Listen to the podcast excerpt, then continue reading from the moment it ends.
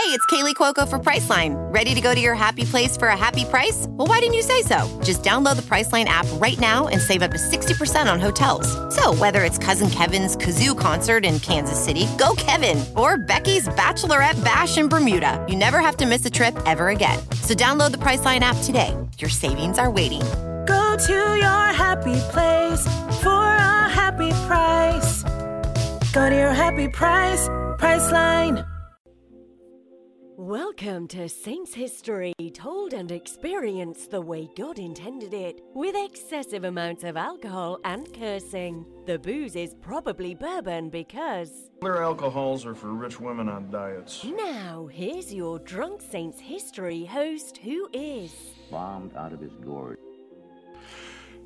All right, everybody, welcome to another episode of Drunk Saints History. I'm your host, Ralph Malbrough.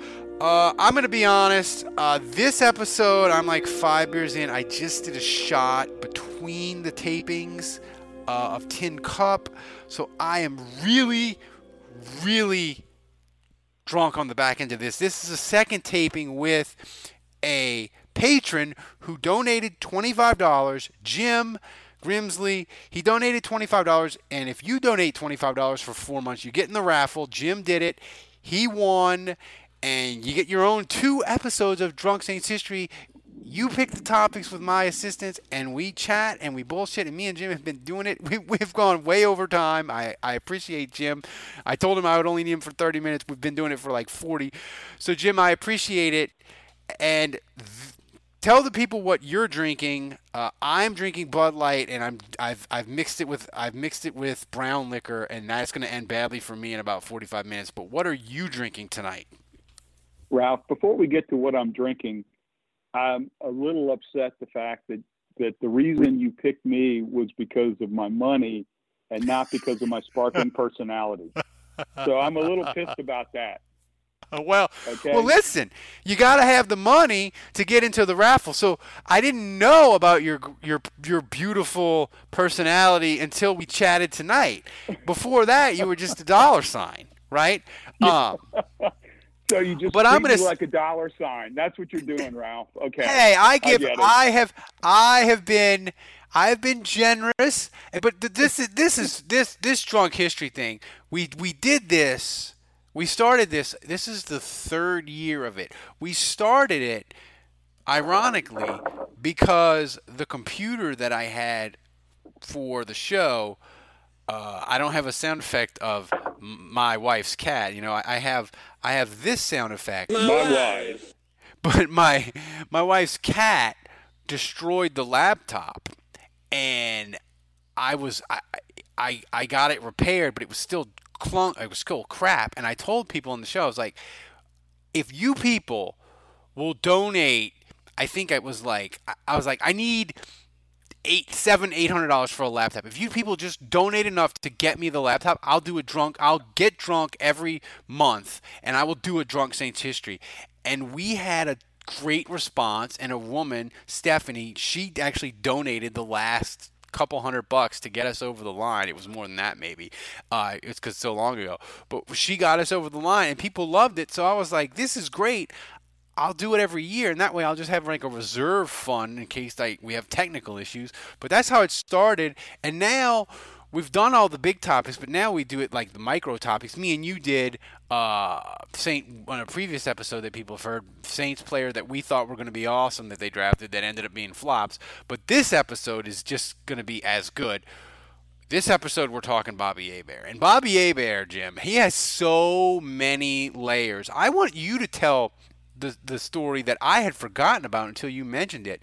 That he, everybody knew that he was in the NFL, USFL, and he was a he was they they won a championship. He won a championship with the Michigan Panthers uh, in the USFL. Uh, and he's very he's still very proud of that and well he should be a championship is a championship but he so he was not a minor player in the USFL he was a big name uh, and you know, the Saints, Benson had just bought the team. Tell the people the story that you found, and I totally forgot, about Edwin Edwards making the pitch to Bobby Hebert to sign with the Saints. Well, a, a lot of people forget the fact that that back in 1984, there's a the the Saints were Mecom was looking to sell the Saints, Yeah. And the rumor was they were going to be sold to somebody who was going to move them to Jacksonville. They visited Mecom and Bum Phillips flew to Jacksonville and like took a tour of the stadium. I remember that. I was a little, very little kid. It was very dramatic. It was the lead on the news. So, so they were going to do that, and so Edwards, being Edwin Edwards, got involved, and one and a Louisiana state senator called Bobby Hebert, and Hebert was visiting with Seattle, and he was expecting to sign with Seattle at the US after the USFL had folded, and the senator called Hebert and said, "Hey, Edwin Edwards is going to call you. Take his call." And sure enough, Edwards calls, says, "Look, Benson's going to buy the Saints," and then he bought them, and he says, "We want you to play for New Orleans." And then, sure enough, he told Benson to, to sign Hebert, and that's what he did. And, and that's how Hebert and that's how Hebert ended up with the New Orleans Saints. You know, and because of good, Edwards and the politics. And that's a good point. You know, he brought in Bobby Hebert. Um, you know, they brought Bobby Hebert in uh, before they even um, uh, before even they they brought in Jim Finks and Jim Mora. So like Bobby Hebert was a was was was pre that decision. You know, Bobby Hebert Bobby Hebert was a quarterback for the Saints in '85. You know, yep. Uh, which is which yeah, was pre Mora. That was he played. He was on the roster for '85 and '86, and he really started playing in '87. But he was he was there for '85 and '86. Yeah, I mean, in '86 he broke his foot, but '85, you know, he he he was he was bums last year, and Wade was interim coach for a little bit. But that's the thing, right? Uh, that's was part of the, the, the story of Hebert going forward. It was a lot of animosity with him and Finks because he wasn't Finks's guy. You know, he wasn't. Yeah. So Finks really had no loyalty to him, and and that was just the the way the NFL was back then. You know, I said it in a piece that I wrote for Channel Channel Four when I did an oral history of it. When I talked to Bobby Hebert and I talked to Mike Detillier. You know, Mike Detillier just explained it. Jim Finks, he believed that in the 80s and 90s, you built your team sort of backwards of how you do it now. Right in 2019, it's you got to find a franchise quarterback. You get the franchise quarterback on the low rookie salary. You have a ton of salary cap space, and you build your team around the quarterback. In the 70s and 80s, the feeling was you can build your team and you slide the quarterback in as the final piece. You know. Um, so it was well, just and interesting. And Finks, that's what Finks did when he was with Minnesota. Yeah. Remember the whole Joe Kapp deal? He had Joe Kapp that took him to the Super Bowl. Let him And go to Canada. uh, like he was like, you want and you want to you want to make eighty five thousand dollars a year, Joe Kapp? That's crazy. Go to Canada. And then he let Kapp go, and then he brought Fran Tarkenton in, and Yeah. and stuff like that. So he was always very tough on paying quarterbacks a lot of money. There's no doubt about that. Well, I mean, that was just that was just. I mean, the NFL, you know, in that in those days, man, they just they treated players like Tex Schramm literally said like CarMax is putting peace of mind back in car shopping by putting you in the driver's seat to find a ride that's right for you. Because at CarMax, we believe you shouldn't just settle for a car, you should love your car. That's why every car we sell is CarMax certified quality so you can be sure with upfront pricing that's the same for every customer. So don't settle. Find love at first drive and start shopping now at CarMax.com. CarMax, the way car buying should be. Hiring? With Indeed, your search is over. If you need to hire, you need Indeed. Indeed is your matching and hiring platform with over 350 million global monthly visitors, according to Indeed data, and a matching engine that helps you find quality candidates fast.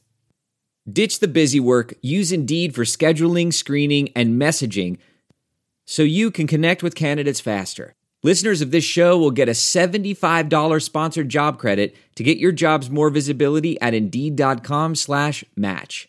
Just go to Indeed.com slash match right now and support our show by saying you heard about Indeed on this podcast. Indeed.com slash match. Terms and conditions apply. Need to hire? You need Indeed. players are like cattle. I can get more cattle. Like they just they didn't treat players worth a damn, and they didn't have free agency. The players had no leverage. Um, you know, the thing about Bobby Hebert, I think that's interesting with him is he uh, never threw more than 20 touchdowns with the Saints, and that dude, even in the even in the in the 80s and 90s when interceptions and turnovers weren't as weren't viewed as a as a, as big of a problem as they are now. You know, because it was always like throwing was sort of this weird sort of mystical thing that teams had. They only did it a lot when they had to. So quarterbacks interceptions weren't viewed that that as as a giant bugaboo. But even for that, like dude Hebert threw a lot of picks. Like he, he never threw more yeah, than 20 he, touchdowns, and he threw 15 interceptions in back-to-back years with the Saints in 88 and 89. Like, yeah, he was kind of a one, almost a one for one. He was always better than he had more touchdowns than interceptions, but he was still never had quite a that kind of breakout year. But you know, to set the context for context for Bobby Hebert you have to realize the Saints were horrible for 20 years, right? Yeah. So, so in, in, in 87, when he actually became the legitimate starter, you know, we had, before that, we had terrible coaches. We had Fears, we had J.D. Roberts, John North, yeah. Hank Stram, we had terrible drafts, we, which we talked about on another podcast. And a quarterbacks, think about the quarterbacks we had. Gary Wood, Gary Cuozzo, we had Kilmer, who the city liked, but he wasn't a great quarterback. Ronnie Lee Smith. We had Manning, who I loved Archie Manning, but he never had a team around him. And then we had Bobby Douglas, Dave Wilson, Stabler, Stabler. Richard Todd. Yeah, think of think about all those guys. So finally, Bobby Hebert shows up, and in '87, you know, it was a replacement year and all those things. But the Saints go 12 and three that was kind of a magical year for the yeah. Saints. We actually we had a winning season. We actually won won something. It was a spectacular year. And and also too, you know, it, it's so long ago now. It's just sort of it's you know, once you get I find in the in the internet age, once you get 10, 12 years out, like it just it, it almost it, it, it almost might as well be you know, 32 years ago, it might as well be World War One. You know, I mean, I mean, it's like I love it, and I love you're Saints history, me, and I love. You're making me feel old here. Ralph. I'm old. I look. I'm old. I write my. I write my Channel Four columns now, Jim, and and and I purposely try not to make many references about the Saints pre 2006 because it's 13 years ago, and. Yeah you know, so you know, people just like there's a whole generation. I'm 43, and my recollections of the Saints, for for all the talk of oh the Saints have had this terrible history and this and that, not really. Since Benson's bought the team, the Saints have either been a playoff team or mediocre. They don't have many disastrous years, right? The last year of Mora was a disaster. The last year of Ditka was a disaster. And the Katrina year was a disaster. But that's about it. The rest of the time, they're either mediocre or they're good. Like, so we haven't really suffered that much. But pre 87, man, the Sa- you would argue the same. I-, I could tell you the Saints are the worst organization in sports. Any well, sport, Ralph, I any professional you, sport. I have to tell you, I had I had season tickets in '79, and you know we watched Archie Manning, and like I said, I loved Archie Manning, and you had Galbreath and Muncie, and you know you thought, well, we finally turned a corner, and we really hadn't.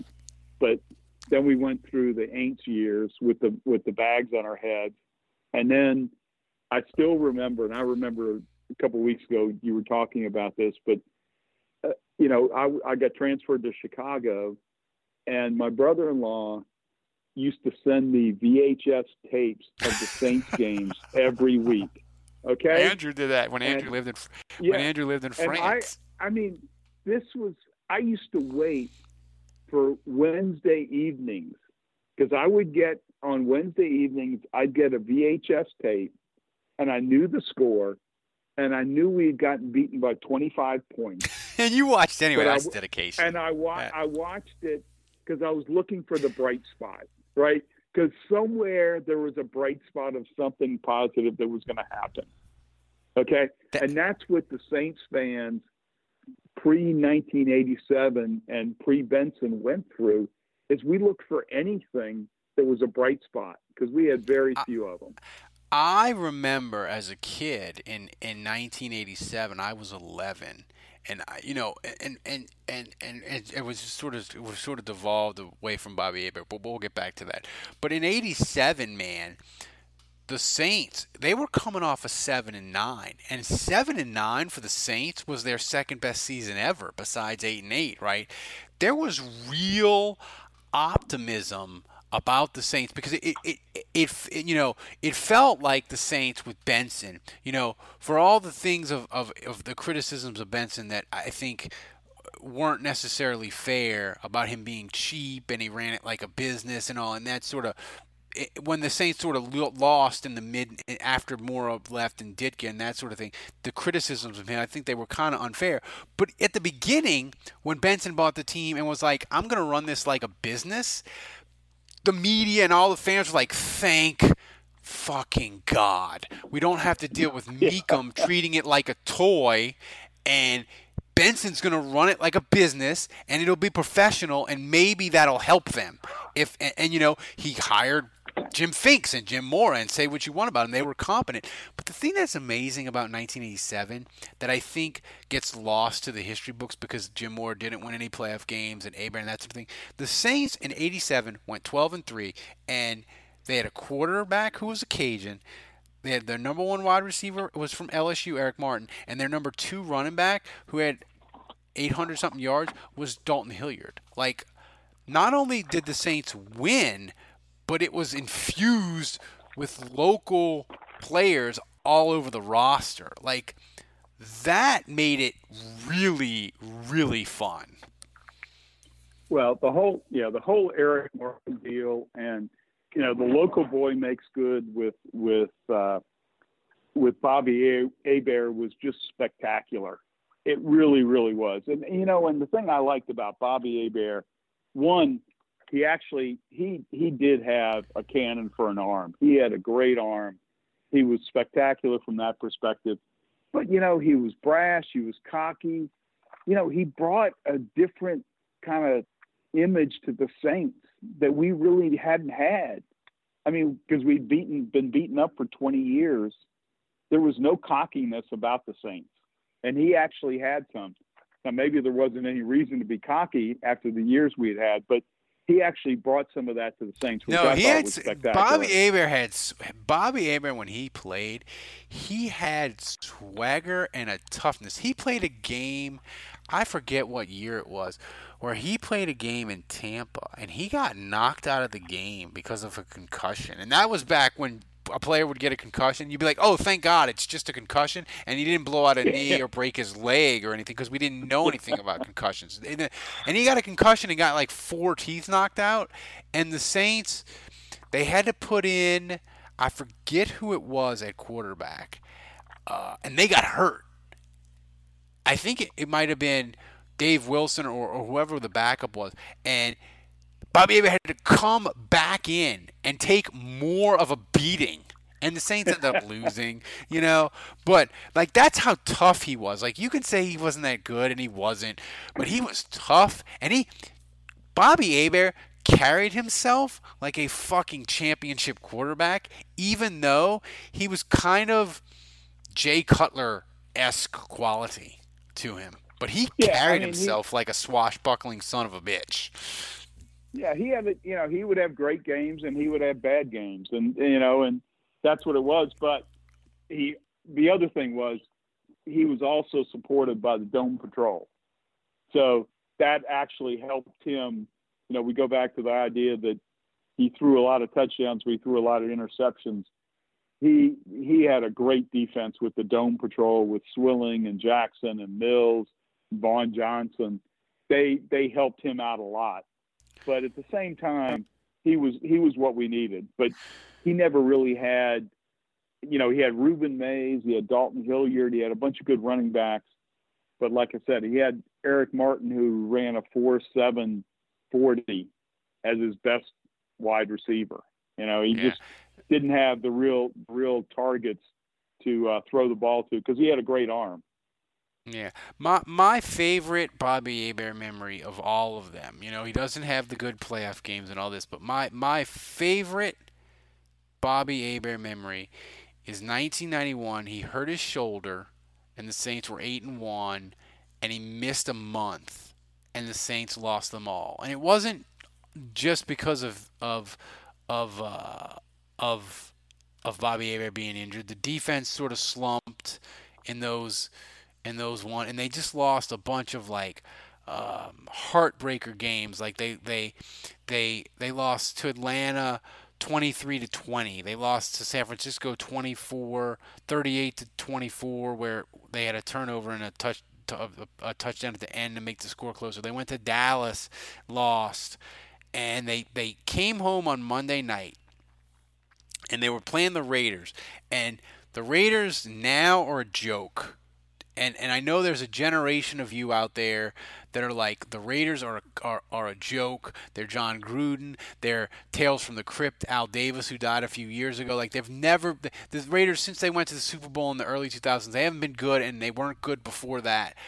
But I'm here to tell you, man, in the 70s, 80s, and early 90s, the team that kicked everyone's ass on Monday Night Football was the Raiders. Like you played the Raiders on Monday night, you feared them. They played the Saints in 79. The Saints were up 35 to 14 and lost at home to the Raiders. Like the Raiders were the kings of Monday night. Like they they won like 70 something percent of their games and I remember it was like the Saints are in a tailspin and they're playing the Raiders on Monday night. We are dead.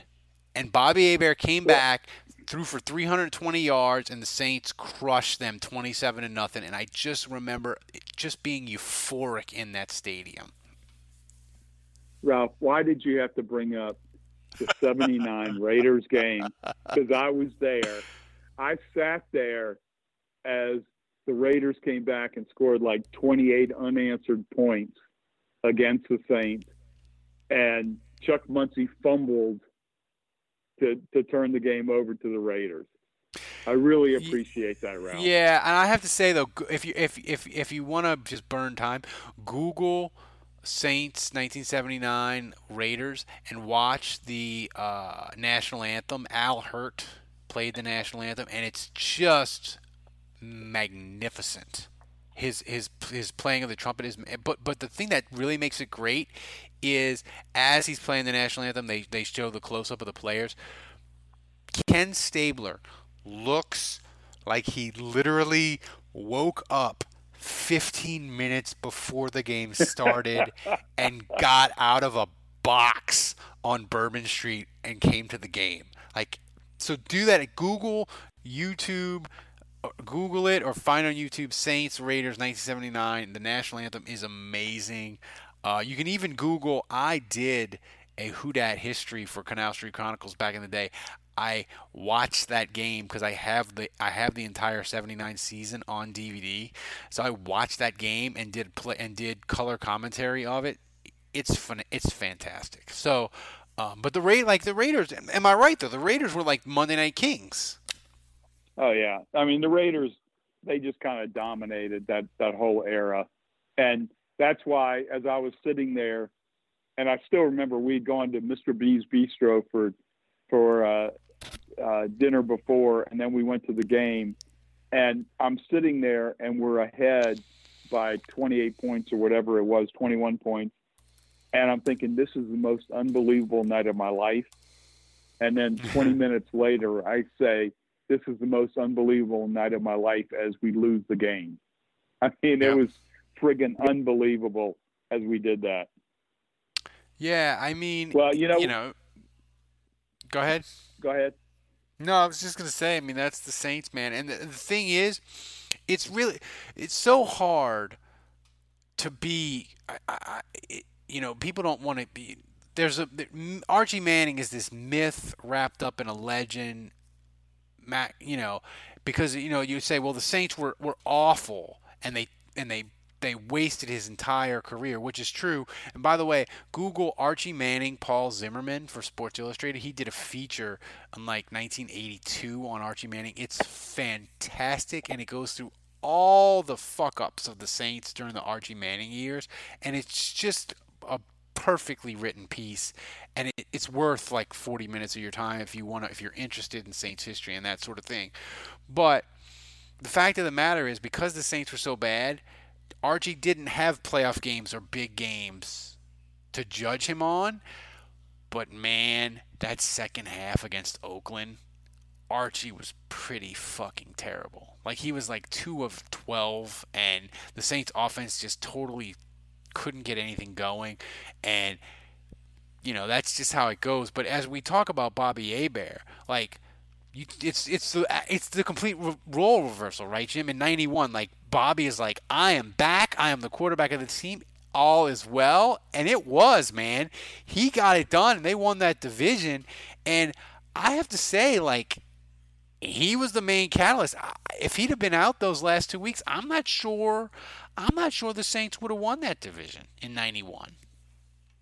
No, the, you know, Bobby Hebert he he not only had a great arm, but he had the fire. And when you read articles about what the Saints player said about Hebert with regards to like the holdout and stuff, the players were all in Oh, Bobby totally. Hebert's camp.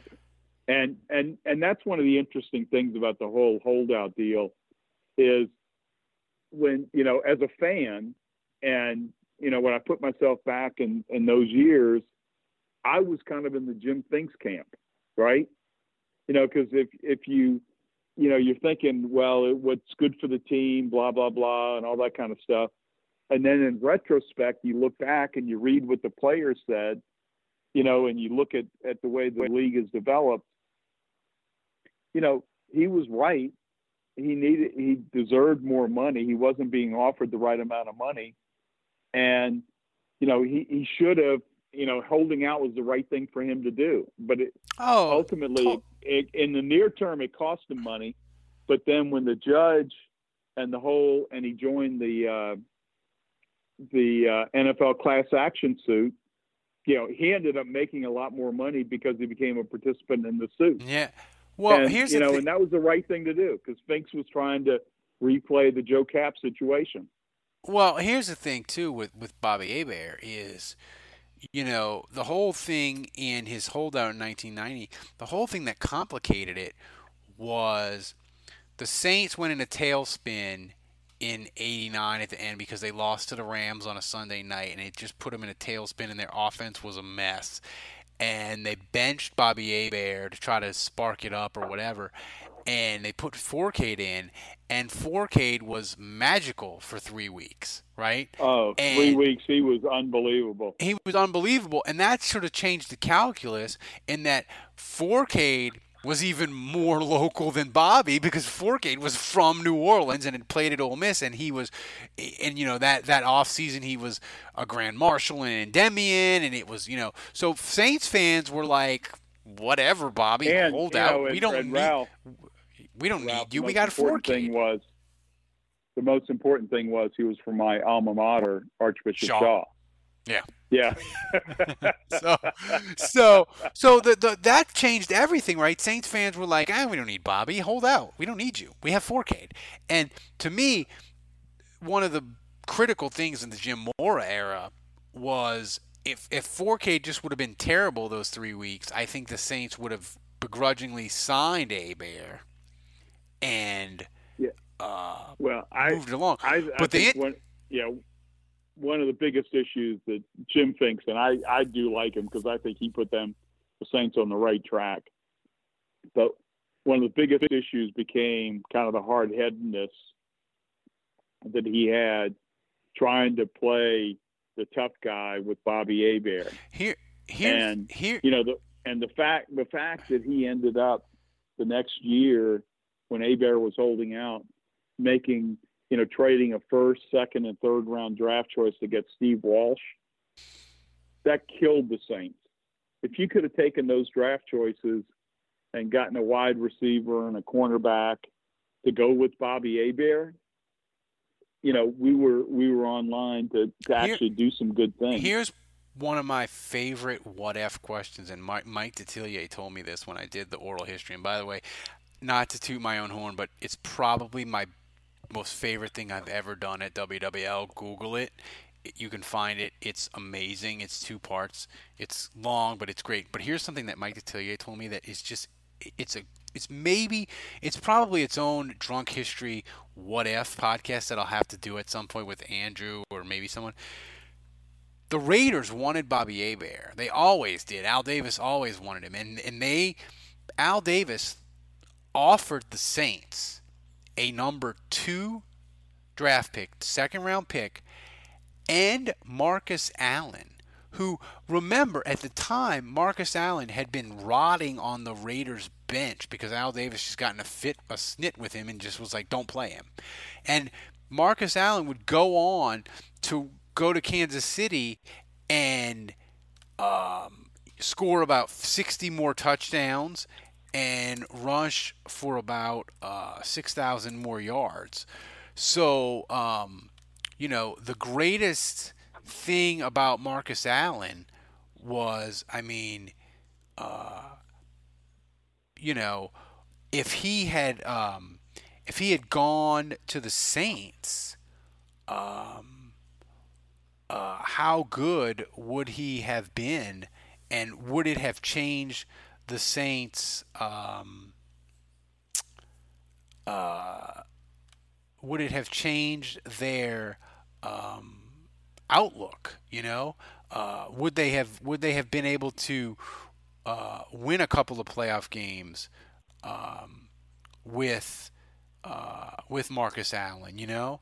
Um, yeah, because he was still he was still good even after he was he turned thirty. He was good till he was thirty four or thirty five years old, mm-hmm. and uh, yeah, that was you know to not make a move either to either pay Hebert what he deserved or to turn around and and uh, trade him and then get something for him that made no sense. And then yeah. and then the, in addition to that, turn around and give three draft choices, get Steve Walsh, yeah. who Jimmy Johnson. If you ever read about him, he knew right away when he got after he drafted Steve Walsh and had Aikman that he didn't want Walsh but he just kept building him up so he could trade him. And I mean, Grant, you know, he was 33, 30. I mean, he, he ran for 700, 700, 800, 800 yards with Kansas City. Um, now, granted, he kind of split carries, but I mean, he was awesome at the goal line and scored 44 touchdowns. I mean, yeah. that would have been a great what if. Would you have rather have Marcus Allen, a second round pick, and all those other draft picks and not a quarterback yeah. and what the Saints would have done at quarterback in that situation or uh, what they did. I mean, I just think I just think it, Jim. It would have been it would have been amazingly interesting. Uh, but that's the thing with Bobby Hebert. he has his career has all these these great forks and what ifs with the Saints. You know, maybe what if he like you said at the beginning? What if he'd have gone to Seattle? What if you yep. know? What if what if the Saints would have actually, what if Jim Finks would have shipped him out? What if, you know, Fourcade had no, what if Fourcade had a bomb? Like there's all these what ifs with the Jim Mora Saints, and they all sort of, if you have like a, if you had like a pie chart, or not a pie chart, but like a, a flow chart, it all sort of leads back to what happened with Bobby Hebert uh, as to why this sort of, why things went they went the way they did under Jim Mora. And of course, his ending, Jim, he just I mean, he's back and he's he's a drive time host and, he, and he's, you know, Mr. Saints football and he sort of replaced Buddy D and all that. But man, when he left to Atlanta, he was fucking hated and I will say I uh, hated him when he did his little Falcon fly away when, nonsense. It well, when worst. I yeah, when I saw that cuz I I have to admit I totally got when he went to the Falcons. I didn't like it at all but I totally got it. Right. But when when he was when he when he threw the touchdown pass and he did this little falcon flyaway thing, I just I mean I just threw up in my mouth. I really did, and it just it just drove me crazy. But you know the fact is you know, all you have to do is look at the Bobby Hebert thing, and I think it was when they were playing the Steelers when he was announcing when they tried to kick him out of the booth because because of his shenanigans when when we we stopped him four times inside the five yard line. You know, you look at that, and today I, I actually I watched something. That was the Saints uh, Super Bowl parade, and they showed Bobby Hebert in a dress in the parade. Oh yeah, you know, he did in- the Buddy. honor- he did the Buddy in- D. yeah, Buddy D wear dress. of Buddy D, and you know that epitomizes New Orleans Saints football, right? And that's that's why you got to love Bobby Hebert.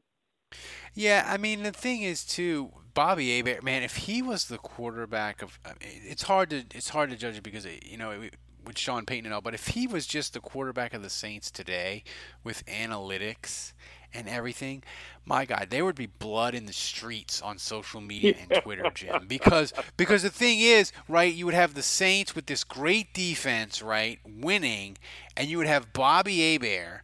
The, the, the quarterback of the team and they're winning right but his stats would be terrible. Like he'd have all these interceptions and you know his yards per attempt were pretty terrible like he never you know he never averaged more than seven yards per attempt which is uh, no i take that back he, he did average you know, more than you know what? a, a You would couple have of times People like me, you would have people like me going, "Yeah, but I've got a four. Uh, I got a re- my best receiver runs a four seven uh, Yeah. forty. Okay, get me a receiver that can catch the ball at downfield. I mean that's that you know, and we haven't even begun to mention Carl Smith, yeah right? yeah it- and it- and, and Carl Smith was so tied to Jim Mora, and I love Jim Mora because, like I said, Jim Mora and Steve Sidwell and Finks and Benson changed the dynamics and the trajectory of the Saints, but. I, I, you know, I don't know whether it was Carl Smith and I think it was more Jim Mora just being conservative. We had, I mean, with Rueben Mayes and Dalton Hilliard and people like that, we could have done so much more from an offensive you know the thing is standpoint. the thing is with the Saints and and this is this is a history point that I've made on the podcast a bunch of times is the room is spinning now. I drank too much. Um, but yeah the thing is for everybody in this podcast I can't get sloppy drunk at the beginning of the podcast because I have to run everything right? So because I have to I have to be able to I have to be able to run sound effects like this. It's not a lie if you believe it. like I have to be able to run the soundboard and make sure it records, so I can't get totally just plowed at the beginning. But now that me Well, and Jim and are so, rapping, you're so good at that. You're so good at that, Ralph. so like, so, so like, but now we're near the end of the second episode and we've gone way over time. So now it's just completely falling apart on me. But the the thing about with Bobby Hebert was that 87 team was probably the best offense he ever had because Rueben Mayes, he was great in 86.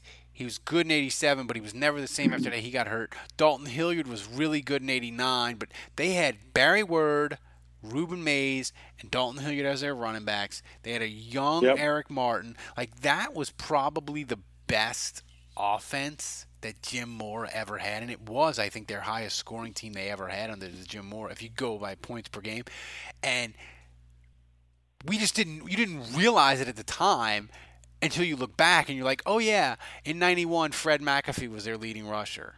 And they won a div- Well- went 12 and four, and they they Vaughn Dunbar was their leading rusher, and he had you know 500 yards. And you're like, well, so what? But I mean, think about that. The Saints were a defensive first team, and we're like, we're gonna play defense. We're gonna kick ass on special teams with Morten Andersen, and we're gonna run the ball down your throat. Like that's what they wanted to do. And in 91 and 92, they couldn't even execute the formula because their running backs were so terrible. You know, um, and and that's well, they the- had. I mean, they had 87 and 88. They had the magical formula to to try and do something, Mhm. and they just didn't execute. And Yeah. I, I think it came down to just they were missing that big wide receiver to complement Eric Martin. Yeah, yeah, and take advantage of Bobby Hebert's arm. I mean, yeah, it. they ne- they never had a the, the, the deep guys they had were like Floyd Turner. And Bobby Hebert always told the story when I when I you know because I didn't work with him that much but after Buddy he he him and Kenny Wilkerson late Kenny Wilkerson did it. And Bobby Hebert always told the story to me. He's like you know fans would get on me for yelling at the Saints wide receivers. You know they would get on me for yelling at the wide receivers. But all those wide receivers that I yelled at, Lonzell Hill, Brett Perriman, and the other one, he's like, all those receivers I yelled at on the sideline because they didn't know what they were doing. The next year, they were all gone because they were terrible. Yeah. And I was like, eh, he's got kind of got a point, you know. Um, but yeah, I used Jim, to get so excited about Lonzell Hill. Oh my god! And I was so disappointed every year. Brett Perriman went on to Detroit and, and they figured out how to use him in the run and shoot and he was catching 100 balls a year and being really good. I was just like the Saints were just uh the the late 80 early 90s Saints man. It, I could I could I I should do like a side podcast of those years and I should just go game by game. But um Say wait wait Ralph Ralph we have to put this call on hold for a second because I've got the Saints NFC 2009 championship game against Minnesota on on video, and Brett Favre is limping off the field. So I, I'm curious to see how this is going to turn out. Yeah. So my son, my son and I went to this game. This was one of the highlights of my life. So can we hold off on for this for the next 20 minutes? No, I'm just kidding. I wonder how it's going to go. Yeah. I t- a side note I hope on we that. win this time.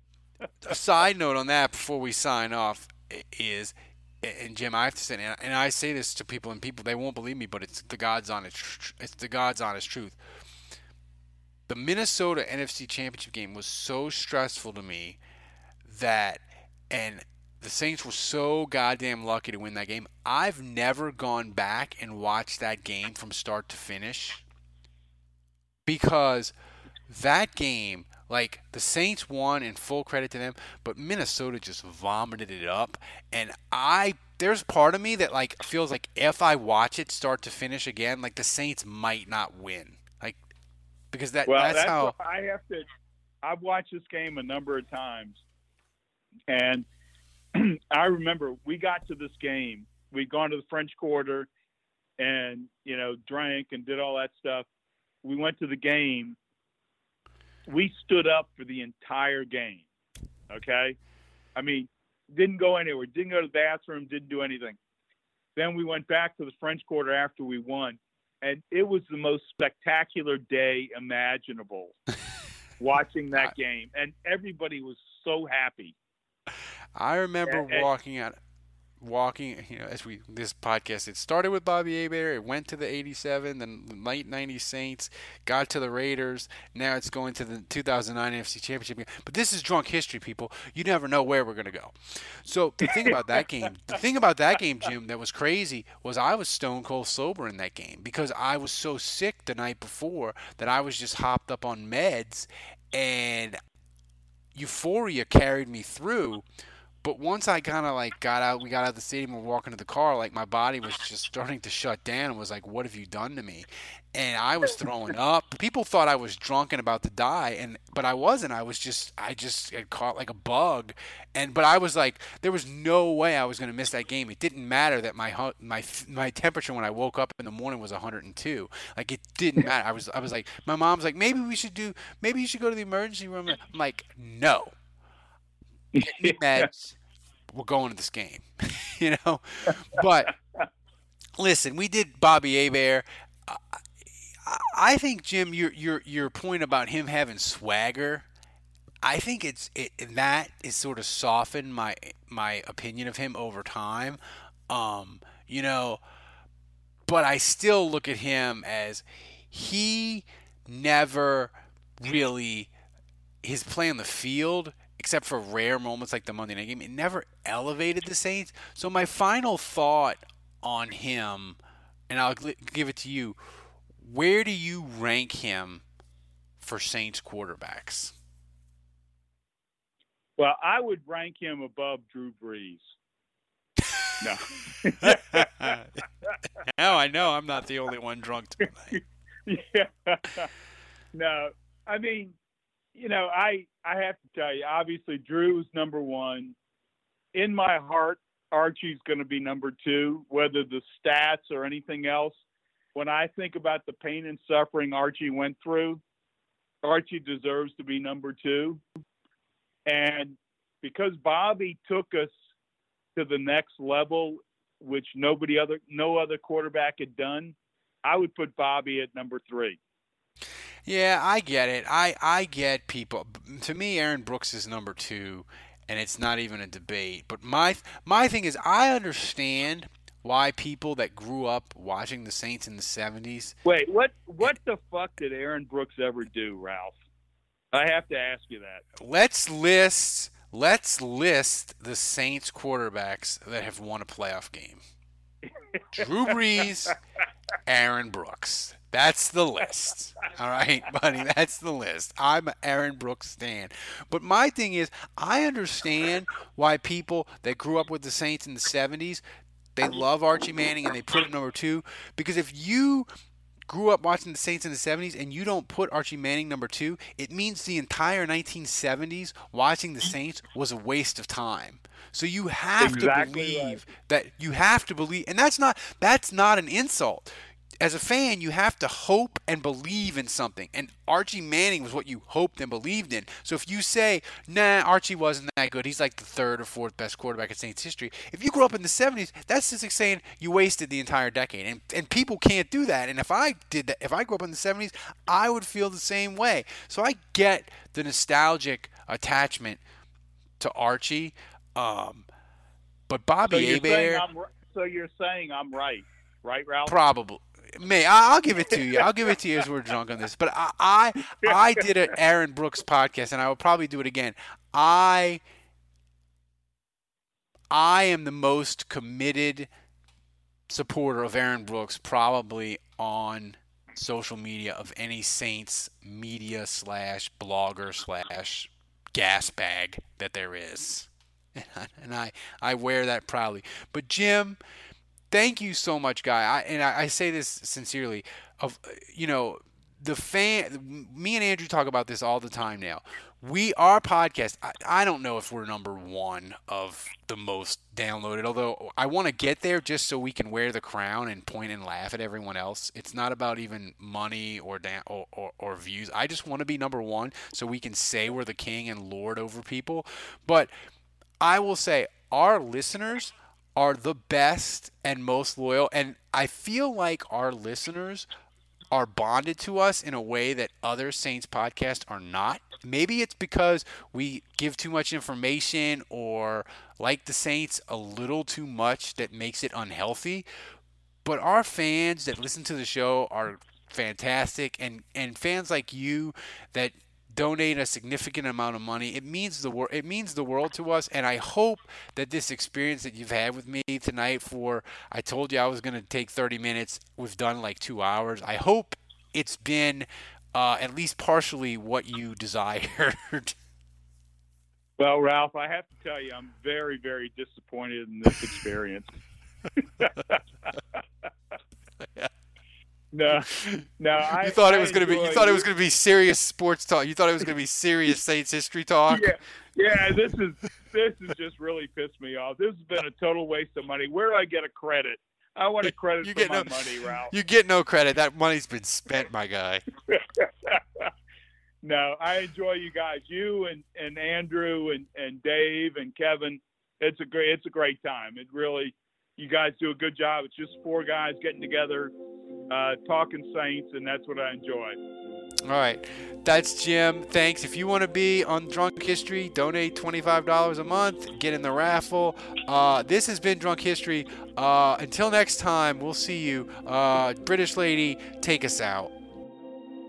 Thanks to all of our Saints Happy Hour listeners whose donations made Drunk Saints history possible. Until next time, remember surviving Saints history is hard. That's why God made alcohol.